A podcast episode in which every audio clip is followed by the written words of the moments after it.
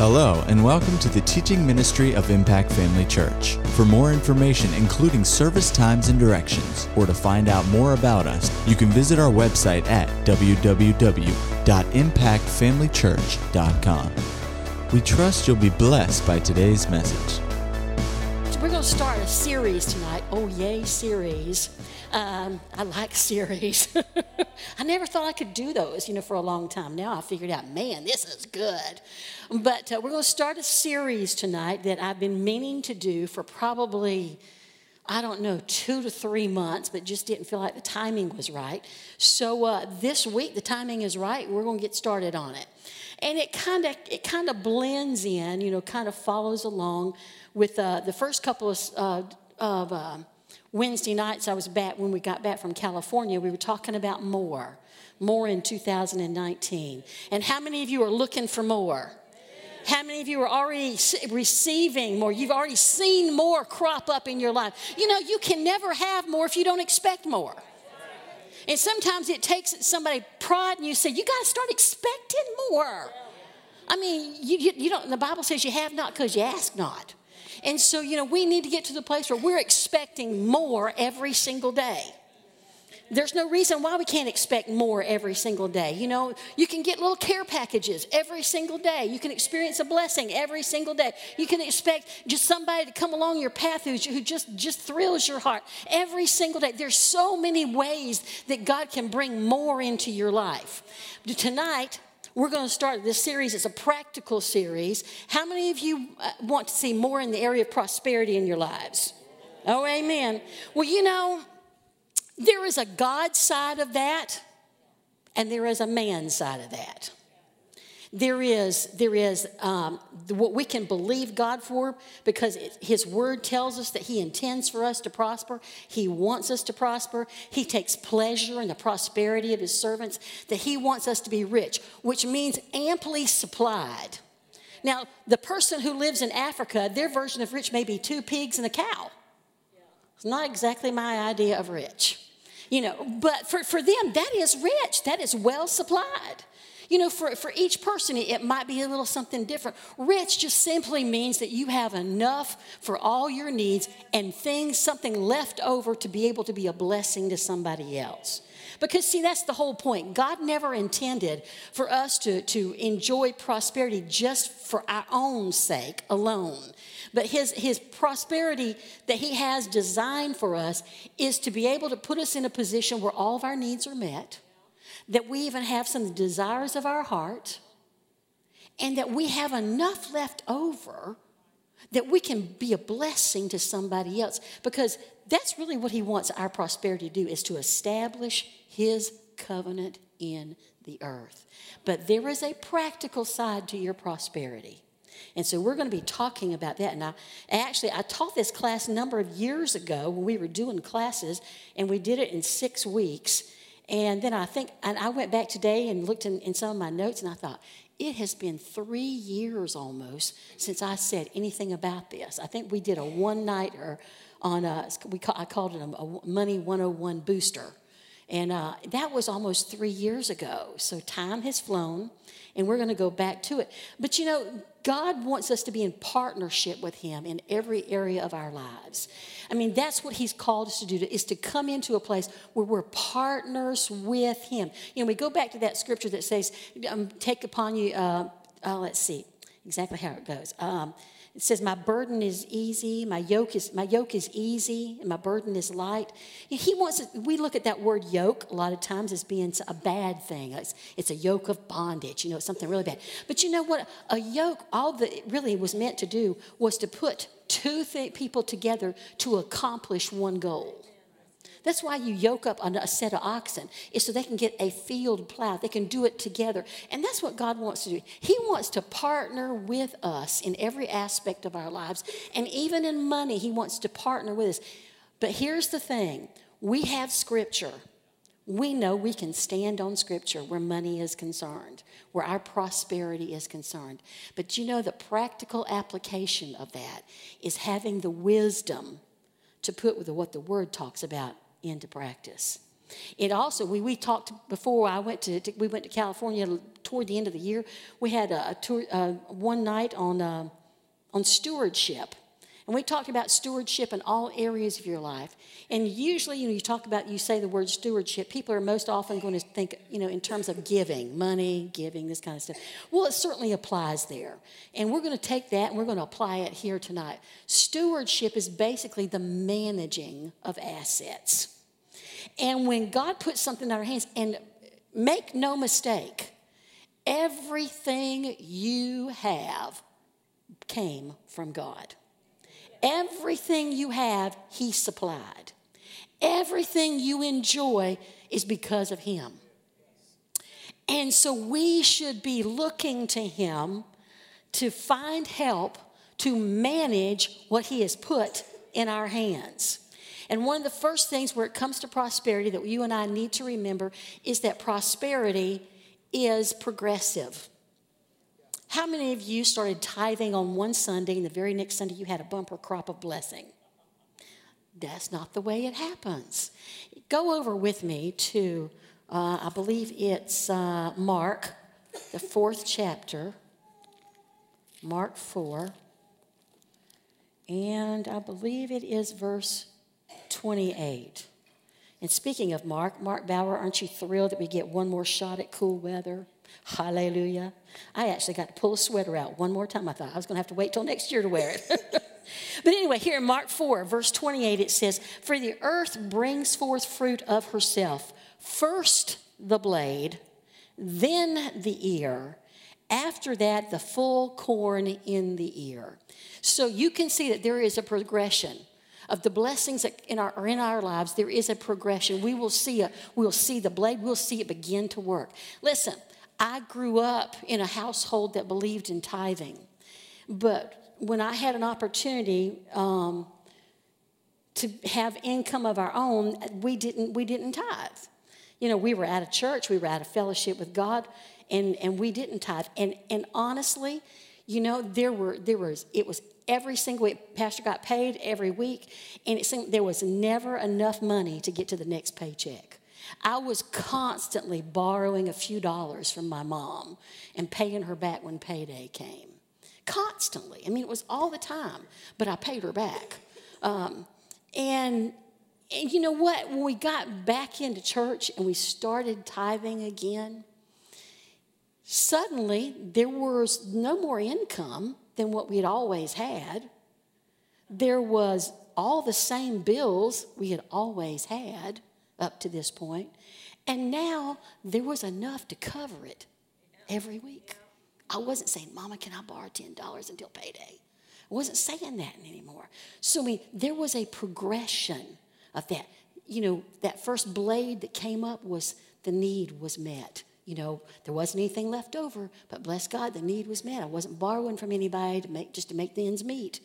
And then came the ear, where ah, our standard of living has gone up. And we're still paying all the bills, and there's still no no extra. I mean, there may not be much extra, but our standard of living is gone. And then all these years later, we are beginning, not just beginning now, but we're we're seeing you know, that God, the blessings of God after all these years, I mean, it's just so abundant. It's so apparent. And it's been there for a long time. And God's enabled and blessed us and enabled us to have more than enough to meet our own needs and more than enough to be able to give to every good work. You know, and, and that's what happens in your prosperity. It comes a little bit at a time. And you know why God doesn't just throw it on, dump it on you all at once? He wants to make sure you know how to manage it. He wants to make sure you're going to be a good steward of what He puts in your hand. He wants to make sure that you keep the right attitude about money and about what He blesses you with before He gives you so much that you get yourself in trouble. He's wise like that. If God were, you know, we, we see that just in the natural realm of things. People, they say that people who win big lotteries, find themselves in a financial mess in just a few short years.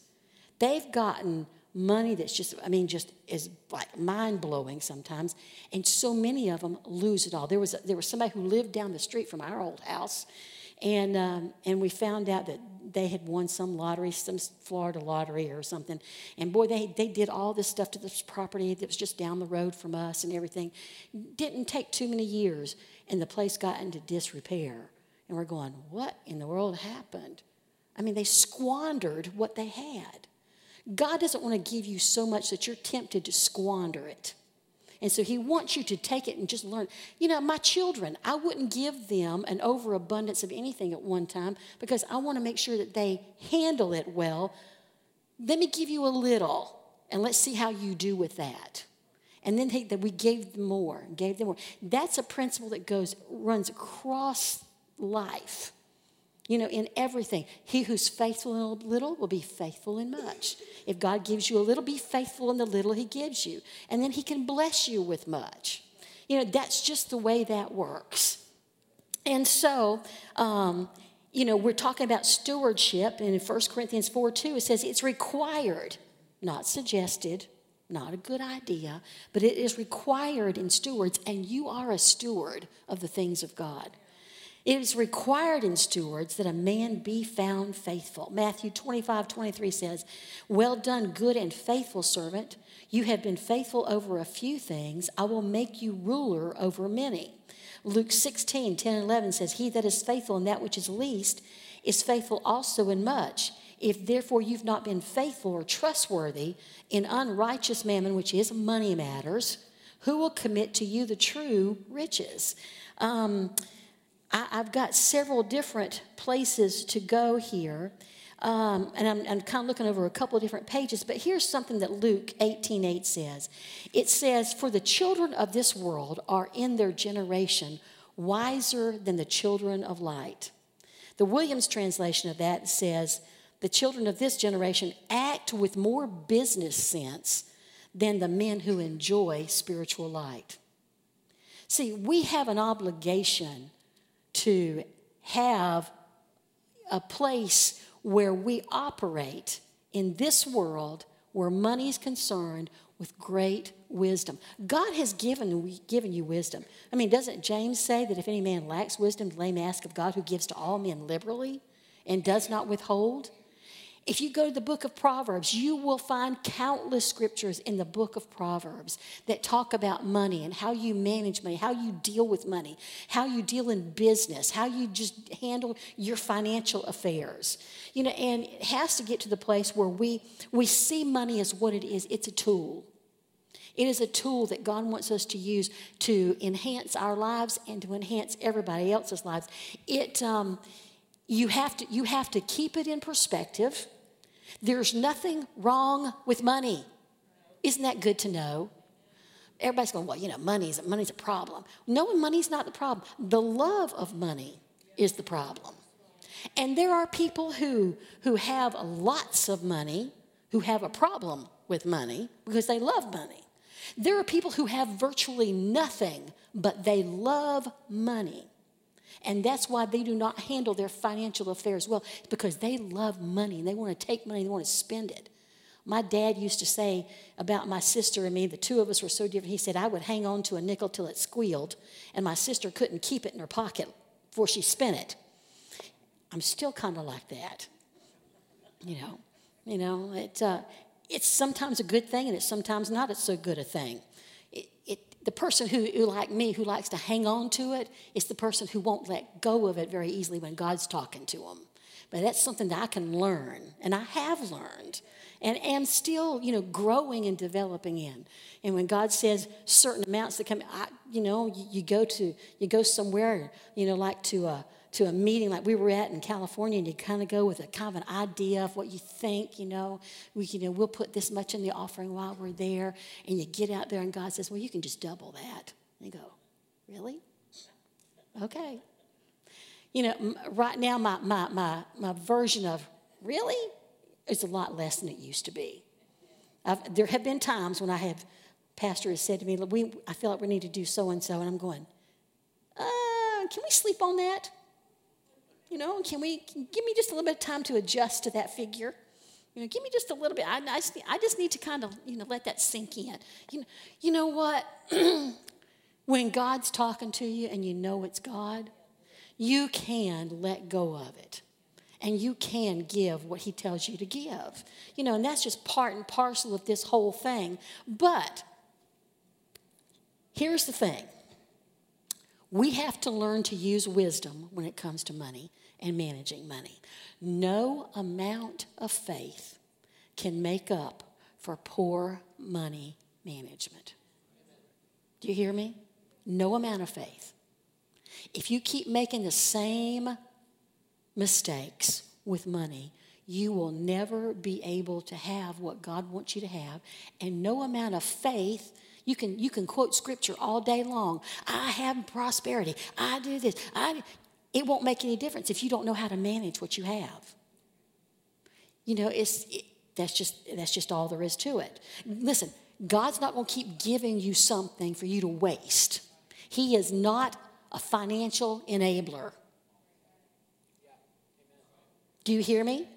He is not a financial enabler. You cannot expect God to keep digging you out of the same hole that you dug for yourself over and over and over and over again. Now, if you make a mistake, God is merciful. Thank heavens He's merciful. And if you recognize that, you recognize that, that there you made a mistake, and you say, Father, you forgive me. I did not consult you before I did this particular thing. And so I got myself in this mess. So I, please, Lord, I'm asking you to help me get out of it, and He will. But He also expects you not to do it again. Stop making the same mistake over and over again. Usually it's a case of flesh. That's all it is. It's a case of our flesh, giving in to our flesh and letting our flesh dominate what we do with our money. I know it's a big amen right there. But uh, here, let me ask you this what does your current attitude and management habits say about you? Stop and think about that. What's your attitude about money? And what are your money habits? How about this is what I'm going to give you about one, two, three, four, five, six, seven, seven things that this says about you your attitude about money and what your money habits say. Number one, it says whether you see God as your source or not. Do you see Him as your provider? Do you see him as the source of everything that you have? Do you see him as the source no matter what the economy does, no matter what the bills, whatever comes your way, whatever happens to just all of a sudden you've got a need? What does it say about you? What's your attitude? Is he the director of your affairs? Do you consult with the one on the inside where your money is concerned? You know, Oh, I don't, no, I don't want to go there because I'll get ahead of myself.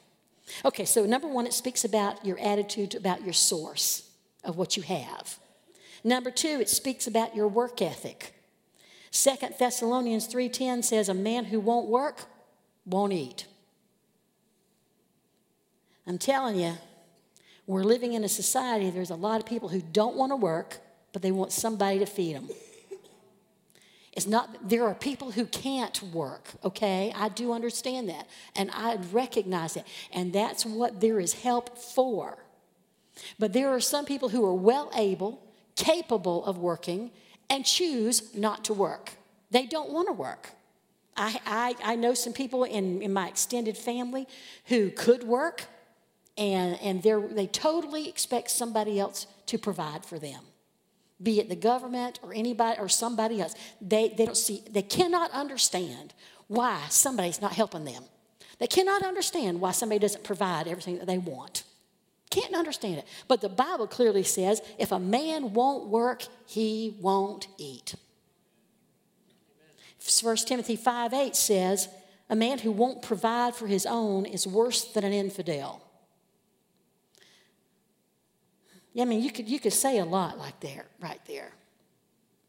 There are, you know, I, I saw, I saw a, a relative of mine years ago who was married to a man who was very content to let his wife do all the work, and he just kind of puttered around. She worked herself to the bone. She worked all the time, and he was content just to let her work. There was no reason why he couldn't work, except he just didn't want to. And my mother has this saying. She said, "There's nothing worse than a, there's nothing sorrier than a lazy man." I don't know where she got that little term, but she's kind of right. There's nothing worse, nothing sorrier than a lazy man.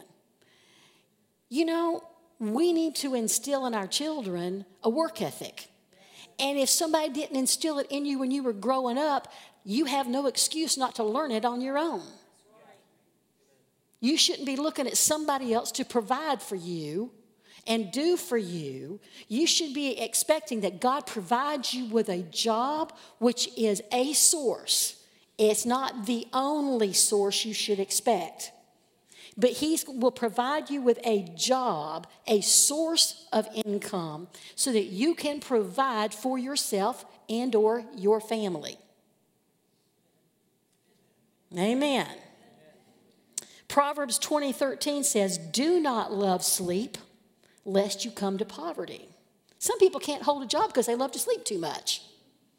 They want to stay up all night doing heaven only knows what, and then sleep all day, and then wonder, how come there's nothing to eat in the house? Oh, well, why don't I have a car? Why doesn't somebody provide me with a car? Well, why doesn't somebody give me gas money? Well, so why doesn't somebody do this? Why doesn't somebody do that? Why? Well, well, you know, listen, that's not the way this works. Um, it says, Do not love sleep lest you come to poverty. Open your eyes and you'll be satisfied with bread. It means get your lazy butt up and go to work. That's just really what it boils down to. Get yourself up. Go to, you know, I, I, uh, you, having been pastoring for 39 years, you see lots of things. And so I remember, I remember years ago, there was a gentleman in the church who had a great job. He was a hard worker. And then he got laid off. And so time went by, and you know, in that kind of a situation, when, when the economy has changed and maybe your particular area that you're best at is, is not hiring, go find something else until that opens back up. And so he refused. He sat at home. He just sat at home. Didn't work. Was not interested. People would tell him about jobs that were available. They weren't high paying jobs, but it was a job they would tell him about, about things that were, that were available. He wouldn't go, he wouldn't work. And after a period of time had come and gone, now he doesn't want to work. He has no desire to work. He, you know, he's, he's satisfied. I mean, this was gracious 20 years ago, I guess. And it was the saddest thing. And then, of course, you know, during this course of time, he's out of church more and more until one day, you know, we realize we don't see him anymore. And come to find out, he's upset with the church at large because while he's out of work, nobody helped him. Well, my answer to that, if I'd had an opportunity to be asked about it by him, would have been the power to get a job was in your hands. Now, why would God supply your needs through the people of this church when it was within your capability to go out and get a job that paid less, maybe, but still paid until your job in your field came open again? See, God does not owe you to get out there and to provide for your needs when you will not do your part. If you won't do it, and it's, and it's really because, not because God doesn't care, not because He's harsh, but because you need to understand that you have a part. That you need, there's a part you need to play in this thing. And you need to do it. You know, I, you know, when we left and left uh, Jacksonville, went to went out to Rhema, I had a great job, you know, in a doctor's office that supplied our needs, you know, to a, to a big extent, not completely. We had to believe God even beyond that while we were out there. But when we came back home, you know, and, and the church was very young, and there was very little available for a salary. Um, you know, I, I needed to go to work. I mean, I, I, I need to do something to bring some more income in for our family. And, and we knew pastor wasn't supposed to be out there working a secular job, so I need to go. Well, what is there I can do? Well, it didn't seem to have any jobs opening in, my, in the medical field for me that I could that were close enough by that I could take care of my, my kids in the afternoon and that kind of stuff. So I cleaned houses. You know, you do whatever it takes. And God blessed that. He blessed that. I put my hands to something and he blessed what I put my hands to. Isn't that what the Bible says? He'll bless whatever you put your hands to. If you're not willing to put your hand to something, there's, he can't bless it. Not because he doesn't want to, because he can't. This gentleman who sat home, you know, unemployed, he, God couldn't bless him because he wasn't willing to put his hand to anything. So it speaks volumes about your work ethic. Uh, Proverbs 22 29 says, Do you see a man who excels in his work? He will stand before kings. Listen, in the middle of all this, I, I recall a young man who, who, who, lost his job at a, at a manufacturing plant, and, and he said, You know, I, have got, I've got to do something. So he started a lawn care business. And within a couple of short years, his business was booming. He would never have even considered such a thing while he was still working in that manufacturing job. And he split that thing off, and today he's a very, he's a very well off man. Because he was willing to put his hand to something, God blessed him and opened up avenues he had never considered before that God used to bring prosperity into his life. Listen, when one area uh, closes, I, am recalling another gentleman I know right now who got, who got fired as, as the plant manager of, of, a, of a place that, place that he was at. And he was beside himself and he really didn't know what to do, so he went to real estate school. And now he owns a real estate firm. You know, he made a statement that he said he would never have done that had he not been forced to. He had to put his hand to something, and God blessed him. So you have no excuse because you got laid off. Put your hand to something and see what God will do. What, what else does it say about you? It speaks about your priorities. Go with me to Matthew 6. Matthew 6. Your attitude and your money habits will say this about you. Hallelujah. Matthew 6, start in verse 19. It says, Lay not up for yourselves treasures in heaven, upon earth, where moth and rust doth corrupt, and where thieves break through and steal. But lay up for yourself treasures in heaven, where neither moth nor rust doth corrupt, and where thieves do not break through nor steal. For where your treasure is, there will be your heart also. See, skip down to verse 33. But seek ye first the kingdom of God and his righteousness and all these things. What things? You see, if you look back in the previous verses, it talks about being, being concerned about what you're going to wear, being concerned about what you're going to eat, that God will provide. You know, he said, Seek ye first the kingdom of God, and all these things will be added to you. So it talks about your priorities. It speaks about number four, it speaks about your motives. Proverbs 28 22 says, A man with an evil eye hastens after riches and does not consider that poverty will come upon him. What kind of poverty? Spiritual poverty is worse than any other kind of poverty. The man who goes after riches, and we've seen it more times than I like to, to count, where people got into, say, business, God, God gave them a business and he began to prosper them. And suddenly that business took on a life of its own. It became so important, all consuming, that where that person was consistent in church, always here, always available, always ready to put their hand to anything that was going on at church, always ready to be a blessing, always ready to help in whatever area they could serve in. Now they're, they're missing, well, Wednesday night, I've, I've just got this to do, I've got this to take care of. And before long, well, it was Sunday night. Well, I've got this to take care of. Well, I've got this to do. You know, it's my business. Like, listen, if you're in business for yourself, you can make your own hours. Yeah, but this person wants to meet me with me on a Wednesday. What am I going to say? You tell them you have another appointment. If you don't think that they're going to understand that you go to church, then just say, I have a prior commitment. I have a prior appointment. You should have a prior appointment. You should have a prior commitment. When what Pastor is talking about on, on Sundays with about children, you know, about the fact that, that there was never there was never a time in our children's lives where they ever questioned whether they were going to church or not.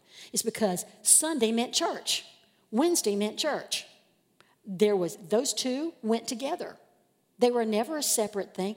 Are we going to church on Wednesday night? Are we going to church on Sunday? No, there was never a question. Sunday means church. Wednesday means church, which means you have a prior commitment. That's what it means. You have a prior commitment. You can manage to work that out. Some people say, Yeah, but I've got this to do. You, you can't give God two hours of your time on a Wednesday night. The two hours it takes to get yourself here, be in church, and then go home. You, you, you haven't got two hours? Sure, you do. Sure, you do. If that's so all important and all consuming that you've just got to get it done, bless God, honey, you can stay up late. And, and say, Lord, whatever, whatever sleep I managed to get tonight is going to be sufficient for tomorrow. Yeah. You can, you can spend those two hours with God, and I guarantee you, He will redeem that time. I guarantee it.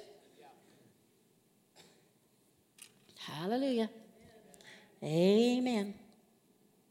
You know, again, we said 1 Timothy 6.10 says the love of money is the root of all evil. You know, we don't need to love the things of this world that much. You're not going to take it with you.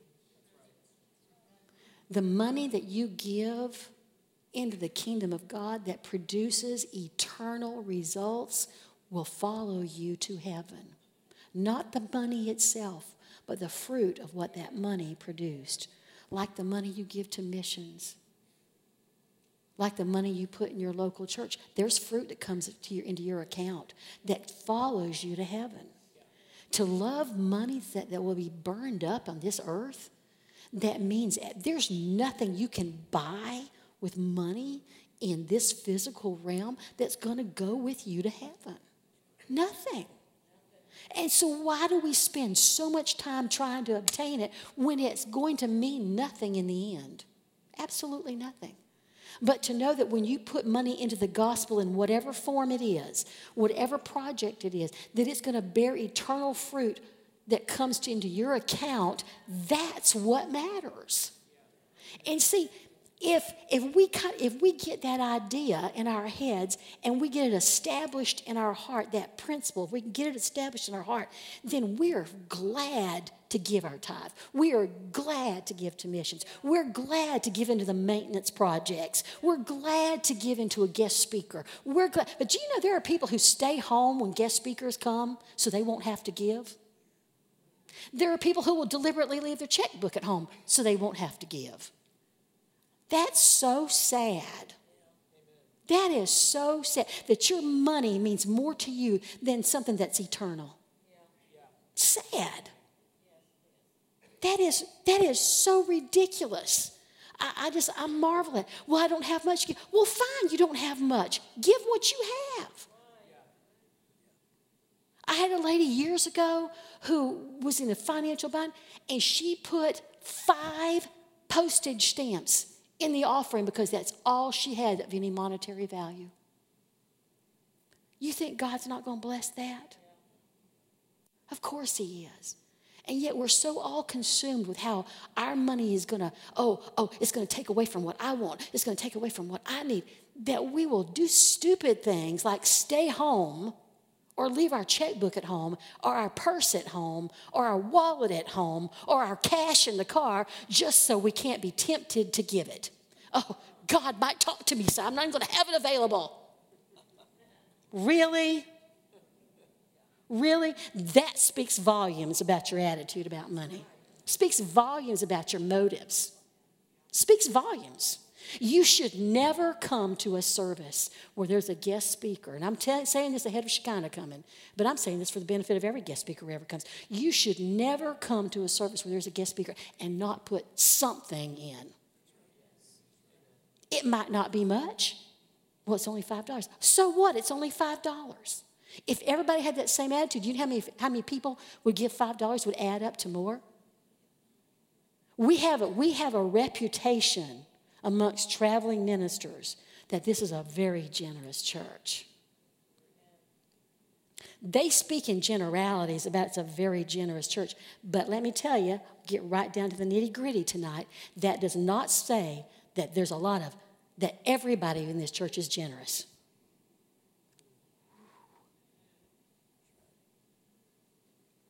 Can we just can, can we just talk tonight? It doesn't say that everybody is generous. It means that there's a, there's a, there's some people in this church who are who are abundantly generous, who make up for the people who aren't.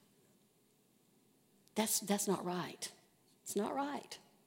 You know, as a family, everybody has a part and everybody has a share in what we do. And so everybody ought to participate. Nobody is saying everybody has to participate at the same level. If I give $1,000 where Shekinah comes, that doesn't mean you have to. You only ha- I only have 10, Pastor Angel. Fine, give your 10. That's your part. My part might be $1,000 and your part might be 10. That's okay. There's nothing wrong with that. That's wonderful. Well, I've only got a dollar. Put it in. It's all right. Just do what God puts on your heart to do. Just do your share, do your part. Don't let, whether it's fear or stinginess, keep you from being blessed. How much you, you sit in a you sit in a service where there's where there's a guest speaker, you know, or something, and you just I mean, God just I mean, He opens your heart so much and you get blessed. Maybe they pray for you in a particular area and you go out going, oh man, that was wonderful. And you gave nothing in return. How long do you think that blessing that you received is going to last? It wasn't valuable enough for you to give what you could. Doesn't it say that, that those who we've received from, that they deserve? to have your support. And it's talking about monetary support. Man, I got way off track here. I am so sorry. No, I'm not. Um, it needs to be said. It needs to be said. Hallelujah. Uh, so we'll move on from that when everybody say amen. Um, hallelujah. Okay, next one. Your attitude and your money habits, your current attitude and money habits, speaks about your integrity. Proverbs 22 1 says, A good name is to be chosen rather than great riches. Your integrity. Proverbs 22 1. You know, here's an attitude that we adopted years ago when we, when we I, before, I guess before we ever went to Rhema. But our attitude was this once we'd gotten a hold of of prosperity once we'd gotten a hold of, you know, giving and and just tithing. And sometimes that's all you could do is just tithe. And that's the least anybody should do is tithe. Tithing is not your the only thing you do. Tithing is really not optional. Tithing, well, I am really getting ahead of myself. Tithing is what God says belongs to Him already. It's not yours, it's His already. You've given Him nothing when you give your tithe, that he doesn't already belong to him. When we give him offerings in other areas, that's when we give because the tithe belongs to him. And we made, we made a commitment years ago that number one, we tithed, and after that, we paid all of our bills. And number three, what was left is what we ate on. And I'm telling you what, in the early days of this church, and while we were at Rhema, there was sometimes very little left over for groceries. I have a family of four. Fortunately, at the time, they were pretty little. They weren't like big, huge eaters. So, I mean, you can make uh, something go a long way. But I'm telling you what, The Bible says, I've never seen the righteous forsaken or a seed begging for bread. And we never found ourselves in a place where we were begging for bread. God always supplied. Always supernatural sometimes. Just, I mean, the timing of, of things that would come our way. Somebody said, You know, I was at the store the other day and I, and I bought two hams. You want one of them? I don't know why I bought two. I went, That'd be great, thanks. A lady in the church raised rabbits for sale to eat and she would she'd have show up at church you know and, and bring me a rabbit already dressed out and ready you know put in a pot and make some good rabbit stew you just never know what even some little something might mean a difference to somebody in their life. But that was because we had some integrity. Our integrity said that we honor god first number two we honor the commitments that we've made and number three god will have to take care of us He'll have to, he'll have to provide food for my children. Now, I could stand to lose a few pounds, so, you know, if I don't eat, it's no big deal, you know. But my children better eat. My children better have food on the table. And God knew that. He knew that that's what we expected.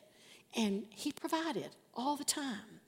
Um, your attitude and money habits speak about your self discipline.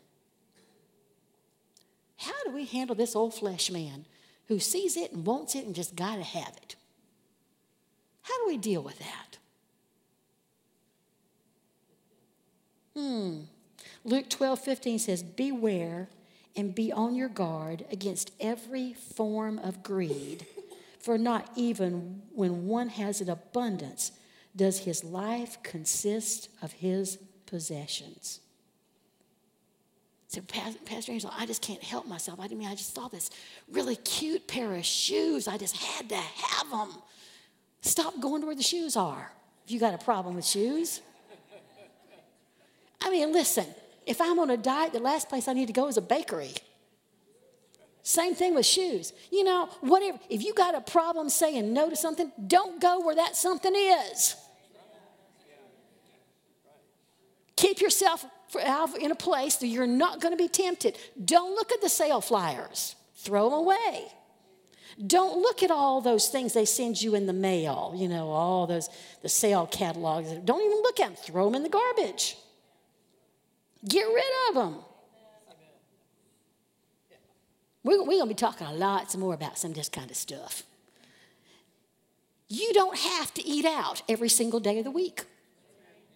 Your little flesh man can go in the kitchen and make a sandwich before you leave home in the mornings. Mm-hmm. Young couple in the church years ago. He got paid once a month. And when he get paid once a month, for the next two weeks, they ate out every single night of the week. They were constantly buying this and buying that. And listen, those crazy little old drinks at the store are expensive after a while. Your little Starbucks doesn't come cheap. Do you know how much you're spending in that? Make your own cup of coffee. Stop that. Discipline your flesh. And we're going to talk about how to discipline your flesh when it comes to money a little later. You don't have to have everything somebody else has. We are not in a race and competing with somebody else. Listen, they may be at a different level of prosperity than what you are currently. You do not have to try to keep up with them, and you don't have to buy it just to impress somebody, or you don't have to buy it just so they won't think you don't have enough. I dealt with that for a long time, you know, about, about how. Uh, well, in fact, in several different ways. I, years ago, when, when the church was young and we didn't have money, I mean, I just had to tell my family, you know, we're not buying Christmas for anybody but our kids. This, that, that's just all there is to it. And that's a discipline of the flesh. When you have a, you know, you have a relative, my, my sister was always buying something and get, I'm going, please stop that. Just please, please don't. Number one, you really shouldn't because you, I, I knew she really didn't have it, but she would give, give stuff and I would say, stop because I can't give you anything back. She would, oh, it's okay, it's okay. But there was this pressure, this pressure to do something, to give something to somebody else, or to buy something because, well, they've given it to me. they've given me something I, I can't give. Do you say, I'm sorry, I just can't?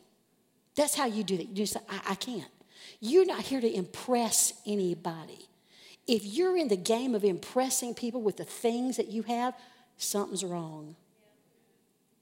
And then PG married into a very wealthy family, you know, and, and you know, the grandkids come along and, and other grandparents are buying them all these, these big ticket items. And I'm going, I'm not spending that kind of money. I, I'm just not. I mean, that's crazy. I'm not spending that kind of money at Christmas. Sometimes I couldn't. And sometimes I could, but chose not to. I'm not here to impress anybody with what I can give or what I can do or what I have. You know, it's really sad when I'm telling you what, you know, there's all kinds of examples over the years. Family, you know, that seemed to be in, in, in financial straits, and she had a she had a wonderful manicure every two weeks and some expensive shoes on and drove a really nice vehicle, lived in a shack. Crazy. Crazy. What was she trying to do? Keep up with somebody else? You know, I've got to have the latest and greatest. No, you don't. No, you don't. You'll eventually get there. Be satisfied with where you are at the moment. Be satisfied with where you are at the moment. Because if you're at a place where maybe I don't have all the big ticket items that other people enjoy right this minute, I'm still able to give where I'm at. I'm still able to give. Don't judge what you have or you don't have by somebody else's standard of living. Stop that. Stop it. Lastly, your current attitude and money habits speak about your Christian witness. This kind of goes back up with integrity. Matthew 5 talks about the fact that we are salt and we are light in this world. 1 Timothy 3 7 says, talks about bishops, but you know what? The, the qualification that, that applies to pastors when it comes to money apply to everybody. It says, Moreover, he must have a good report, a good testimony among those who are outside. Romans 14 13 says, But judge this rather, that no man put a stumbling block or an occasion to fall in his brother's way. There are people who once went to church, who had business dealings with other Christians who failed to pay their bills. And then, as a result of that, that testimony of that witness, they said, I don't want anything to do with church because it's full of a bunch of hypocrites. Well, that's a wrong attitude as well. But it happens. It happens. You know, when you don't conduct yourself with a high level of expectation out of yourself when it comes to dealing with money, it reflects on you, yes. It reflects on God. Because let me tell you, there are people out there in this world who are looking for ammunition to say Christians are a bunch of bozos that they're swindlers. There was a day when my father was pastoring when I was young where all it took to seal a deal was a handshake. And right now, to this day, well, I can tell you this from when we were looking for a building loan for this church, it was like getting Fort Knox opened up to get a loan for a church because loaning institutions had been burned by so many churches. What does that say to the world? We say, well, that's a church. Well, you are the church. What does it say when you owe somebody something and you don't pay them? It's a terrible testimony for God, a terrible witness for God. It reflects on God, not just you, it reflects on the church you go to. Went down to McDonald's. I don't know, was it me or was it Pastor Greg? And maybe it was Pastor Greg was down at McDonald's and somebody, you know, is after church on a, on a Sunday night, I think maybe, and and says, well, somebody just, you know, down there just strikes up a conversation and say, "Oh, I'm awful dressed up He goes, well, I just left church. Oh, what church? Oh, and we just down the street here. Oh, I know somebody that goes there, and he did da da da da da da da da da, and he da da da da da." It reflected on the church. The business experience this person had involved themselves with with the person they were railing on impacted the way they viewed this church. It's not just you. Your testimony, your witness affects everything. affects God, affects you, it affects your Christian testimony, it affects the church you go to. There are some people, I wish they wouldn't say go. No, there are times that people say they go here, and I'm going like, I see you twice a year. You don't go here. You know, you don't. You do not. Or I haven't seen you in three years. This is not, you call this your church, but I haven't seen you in three years, okay? I don't kind of think that qualifies. But they will name us as a church they go to and have a terrible witness. What does that do? It doesn't help us. We're, ha- we're here to, to reach a community, not to be isolated from the community because of your bad business. Mm-mm. No. So, with that, I have eight minutes. Do I go further? Hallelujah. We're going to talk next week about things like budgets. It's not a four letter word, I promise you. It's a six letter word. Budgets are not bad things. They're not. But we're as stewards of what God's entrusted us with, we need to have a firm foundation, a firm, natural foundation that incorporates a spiritual foundation as well. And, um, and we're going to make the most of what we have by developing and maintaining good financial habits. And I'm telling you what, when, you, when you're a good financial manager of the things that God has blessed you with, He will bless you with much, much more. He needs to know that He can trust you with the blessings He sends your way. And He's just waiting for an opportunity to bless you at every turn. He wants to bless you. There's, there's just no equivocation about that. He wants to bless you. He wants to bless you. And there are some people who are not experiencing blessing because they're not putting themselves in a position to be blessed. Do you hear me? We, we have a responsibility to make sure that we are in life where we're supposed to be in every area so that those areas He can bless us to the max that He wants to bless us in. Some people are content to be blessed with a little. I'm not content to be blessed with a little. Are you?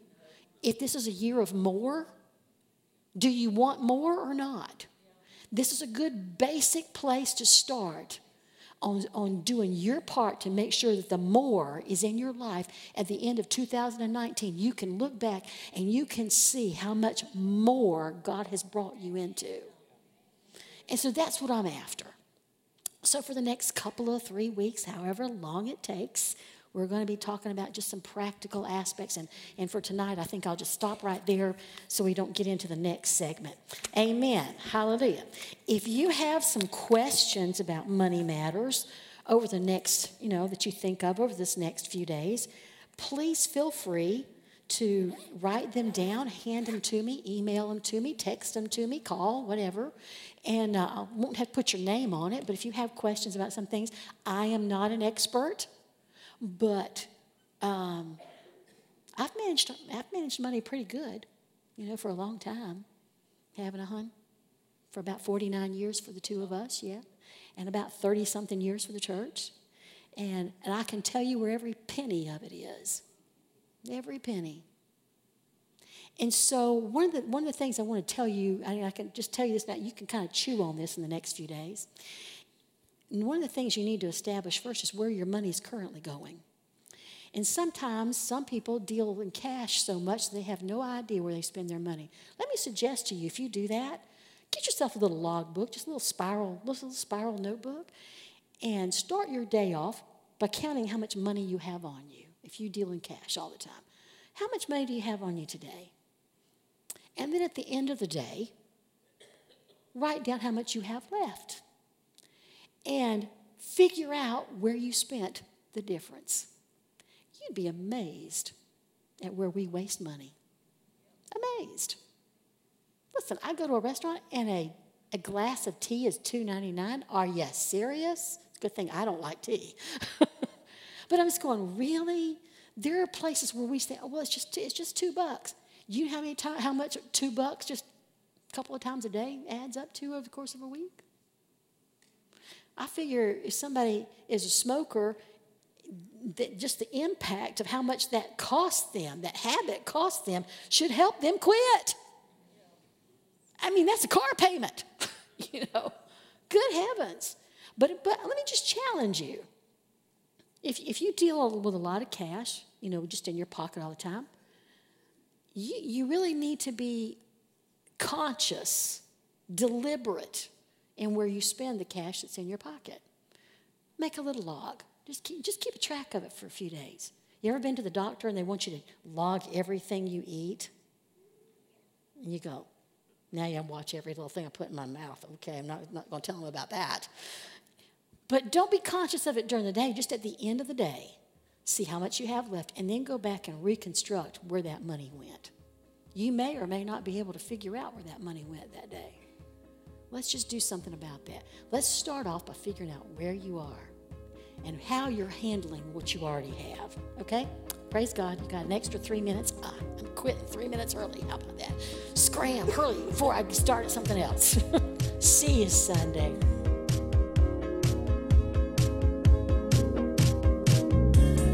At Impact Family Church, it is our desire to see you blessed through the power of the Word of God. We have been helping people to change their world for over 25 years through our dynamic ministries and teaching. If you are going to be in the North Central Florida area and are interested in attending our services or just want more information about us, you can visit us online at www.impactfamilychurch.com.